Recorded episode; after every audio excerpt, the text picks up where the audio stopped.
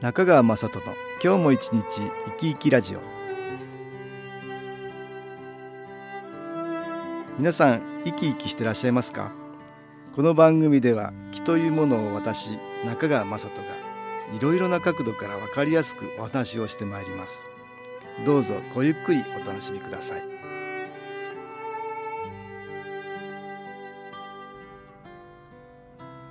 中川雅人の今日も一日生き生きラジオ。この番組は気のある生活、あなたの気づきをサポートする株式会社 エスエーエス がお送りします。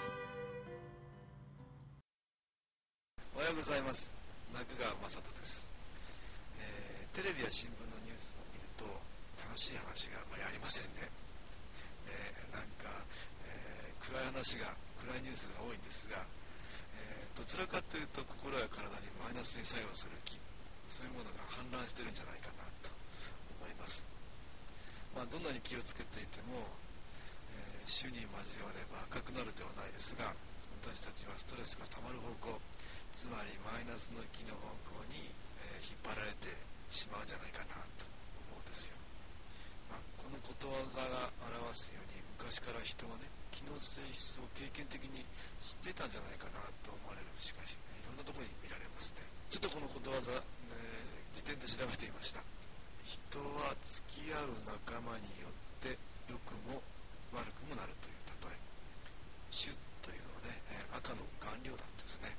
ちょっと触るだけでも染まってしまうことから、接するものの影響力の強さに例えられている。安土桃山時代のことわざ周にもあり、現代では悪い感化力について言う場合がほとんどであるが、江戸時代には良い場合にも用いられていたと書いてあります。付き合う仲間を周りの波動、まあ、つまり気というふうに考えればね、えー、本当に気の性質を的確に表現しているかなと、これはまあ宇宙の法則なのかもしれませんっていう、そんなふうに思うんです。ここで私が、まあ、着目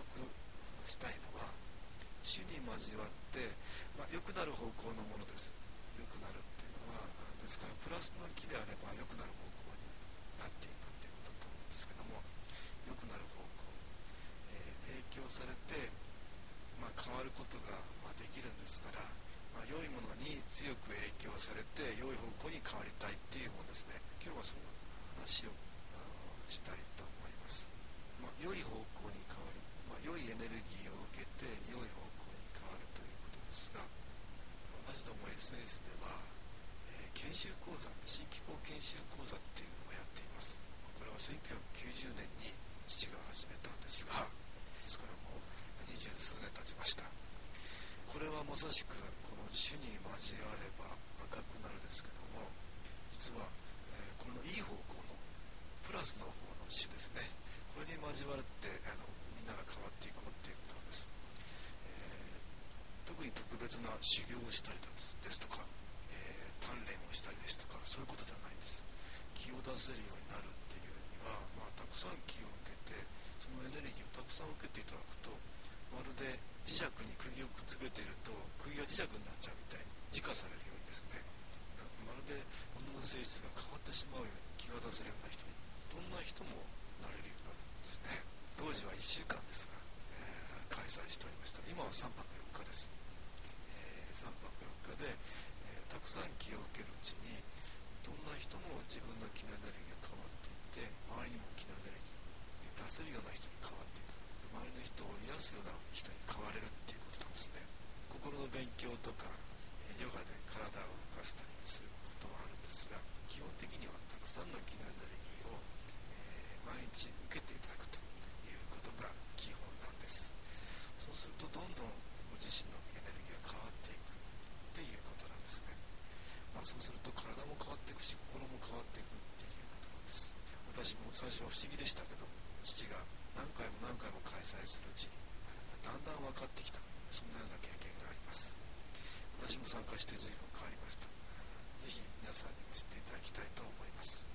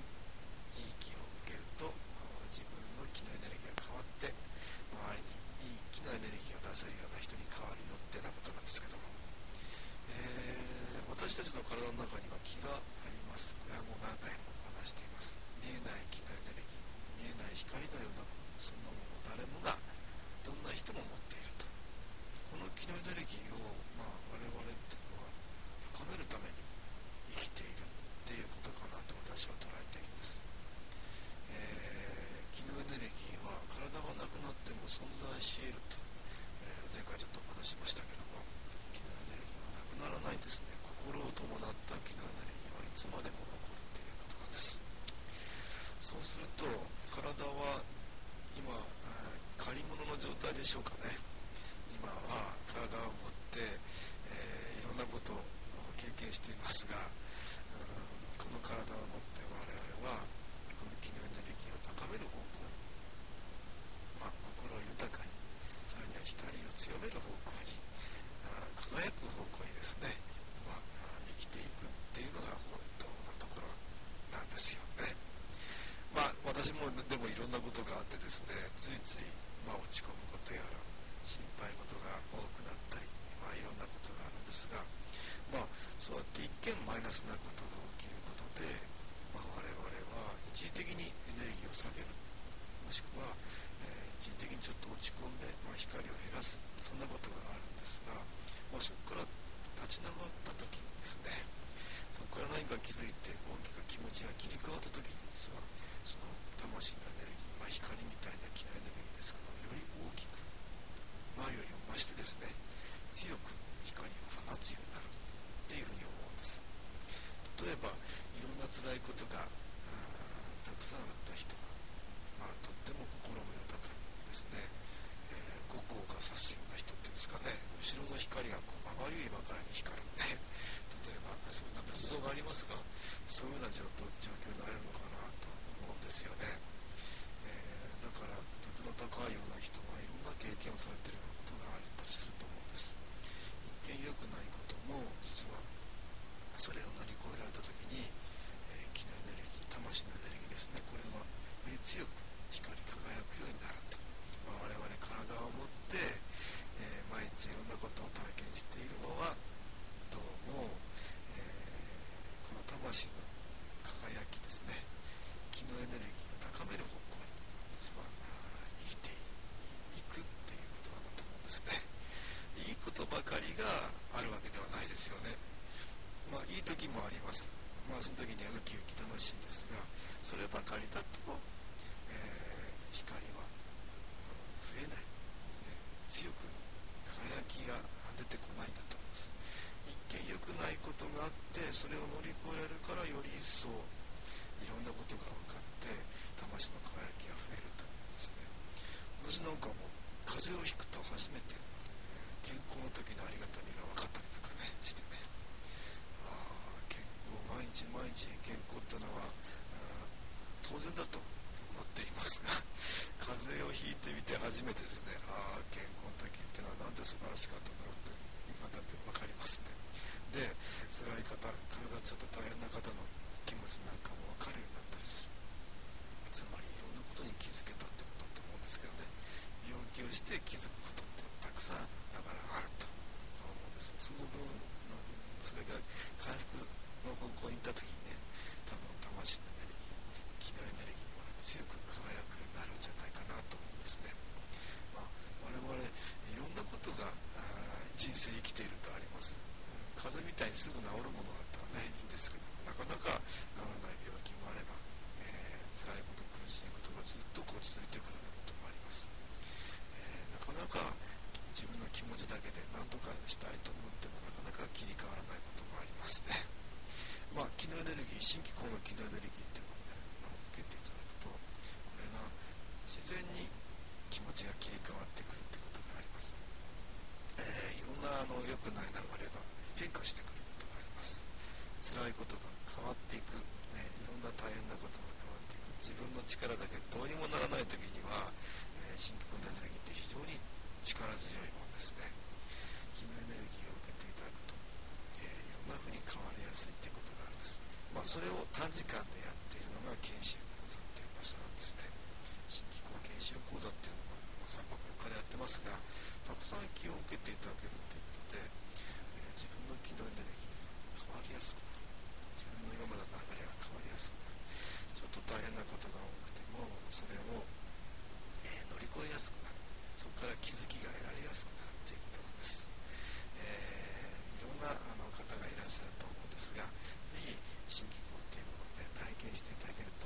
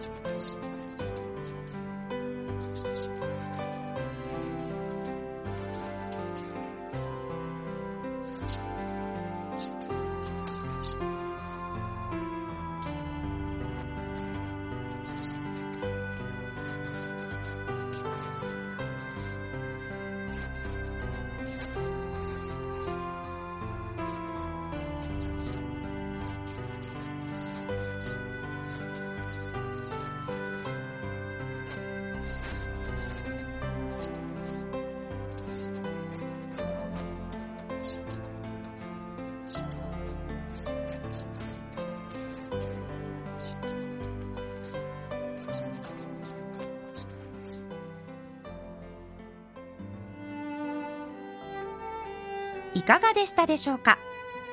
この番組はポッドキャスティングでパソコンからいつでも聞くことができます。 エスエーエス のウェブサイト